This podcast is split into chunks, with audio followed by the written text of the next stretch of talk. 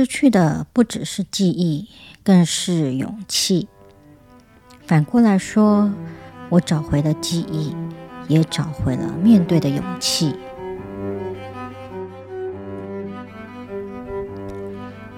嗨，我是 Nelly，今天来谈谈故事《藏宝阁》。嗯，我最近在跟同学聊天的时候，发现我失去了好多小时候的记忆。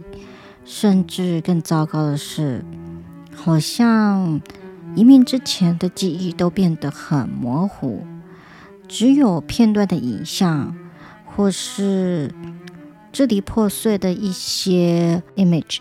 那我听说这些是因为我的大脑在保护自己，让人脑可以先抽离一些情绪和不不相干的人事物。或是说这是有点像 PTSD 的状况，那我也不确定我到底为什么会有所谓的 PTSD。这个状况一直困扰了我很久，我想都想不起来。呃，我一直很想知道，诶，国小、国中、高中，我到底发生了什么事情？什么是有趣的？然后有哪一些同学？后来呢，有一次跟同学聊天，他告诉我，国小。我很凶，就是一个恰北北，然后我打过他，我很惊讶，这么可爱的辫子妹妹怎么会做出这种事情呢？他说啊，因为呃，我跟他是坐在一起，然后嗯，我中间有画一条线。老实说，其实我都忘了我跟他坐在一起，然后他的橡皮擦超过线了。然后我就狠狠的把它扒下去，他撞到了嘴巴，他的嘴巴撞到了桌子，然后嘴巴流血。我就想，Oh my God，我真的一点都没有印象。我还跟他道歉，嗯，希望有机会我可以邀请这位受害者能够上节目，好好的来哭诉一番。然后有就是因为这样子，我才觉得哦。我需要好好的把自己还有大家的故事录下来，然后也许我们就放在一个一个的抽屉里面，等到哪一天你想念的时候，呃，可以拉开抽屉，拿出来，好好的回味一番，好好的感受当下那个时刻的开心、欣喜，或是悲伤，或是愤怒。我总觉得啊，能够回到过去，然后跟过去的自己有个连接，有机会回到那个 moment 去感受，其实也更加赋予了一个人存在的一个意义。我们用现在大人的心情去感受过去，同时也接纳过去所发生的事情。一旦接纳了，有就圆满了，圆满了。我们再把这个记忆放回抽屉里，轻轻的关上，满意的笑一笑，嗯，好的，然后就继续往前走。嗯，我的抽屉啊，嗯，我会比较想，它是有淡淡的木头香的味，然后就像中药店的那个药柜子，每个柜子里的草药各有各的特性，嗯。甚至我会说呢，各有各的能量。那你需要什么样子的能量来疗愈你的时候，我们就打开那个抽屉，闻一闻，嗯，就得到力量，得到疗愈了。我今天呢，要先存放一个故事，是关于我妈妈跟我之间的故事。也就是在高中的时候，我住在中立，然后我每天要搭车到台北去上学。那个时候我是住在火车站的后站，呃，我们从火车站后站要走到前站，那中间要经过一个呃，经过一个地下道。那嗯，有时候呢，冬天天还没有亮。因为早上很早的课，所以我得很早就出门。那当然也就没有来得及吃早餐。一天一天的日子就这样过了。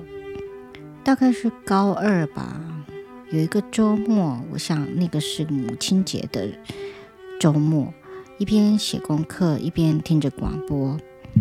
呃，那个广播是在讲母亲节，所以主持人特别访问了几个妈妈的心情。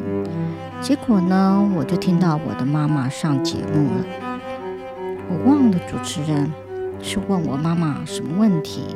总之，妈妈在电台采访的里面，她提到呢，她很担心她的女儿，因为每天早上都很早出门。没有吃早餐，饿着，饿着她，饿着肚子，怕他的胃不好。然后，呃，我妈妈她会跟在我的后面，然后远远的看着我从地下道穿过去，然后平安的走到前站去。因为毕竟，毕竟地下道还是挺危险的。我听到这一个当下就开始大哭。哭的心情很复杂，里面包含了愧疚啊、生气、无奈跟对不起、羞愧。但当下我跟妈妈并没有把这个事情好好的做一个圆满的和解，或是我是说，呃，一个 wrap up。那也不知道怎么跟妈妈说，其实，呃，我一切都很好。对，在那个年纪呢，嗯，大概也不知道怎么去面对这个事情，怎么去跟妈妈表达谢谢她对我的关心。直到现在，我成了两个孩子的妈，回想起这件事情啊，嗯，我想我会跟妈妈一样的心情，希望每天孩子都能够睡得好，早上能够吃得好，然后我可以目送孩子安全的。到学校去，我想这个就是妈妈的天性，妈妈都会有很多的担忧在孩子的身上，嗯，然后妈妈也都学不会放下他们的孩子，因为他们总是希望孩子能够得到最好的照顾。那孩子呢，也总是认为爸爸妈妈管的太多。就像我那个 teenager 的儿子，老是对我说：“哦，come on，you're always over worried。”我现在要对当时的那高二的大哭的我说：“OK，it's OK，it's alright。You don't need to be shame。放掉那个愧疚感，妈妈都可以理解的。其实只要孩子平平安安，妈妈都会尽到保护的责任。这个是妈妈的选择。”我要代替那个高二的妈妈，对当时的妈妈说：“妈妈，谢谢你一直在我的身后跟着我，从小到大一直都把最好的留给孩子，然后把担忧留给自己，什么辛苦都自己吞了。妈妈，我们都长大了，现在我们也都成家立业了，你的棒子交给我，换我照顾你。”同时，我也照顾我的孩子。我知道妈妈要放下担忧是很难的事情，但我也就带着祝福，看着他们的背影上学去。其实，录制有关于回忆的 podcast 也是一种自我疗愈。